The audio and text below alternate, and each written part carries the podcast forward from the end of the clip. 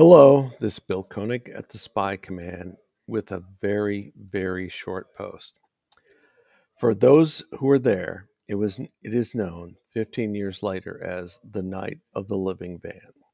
On the night of May 31st, 2008, a group of Bond fans went in a rented van to a casino in Joliet, Illinois, few nights after the 100th anniversary of the birth of Ian Fleming. For the purposes of this post, the names of the innocent will be excluded, similar to an episode of Dragnet. After the outing, the people at the back of the van engaged in jokes and impressions, many of which had nothing to do with Bond. The people at the front of the van pretended not to hear.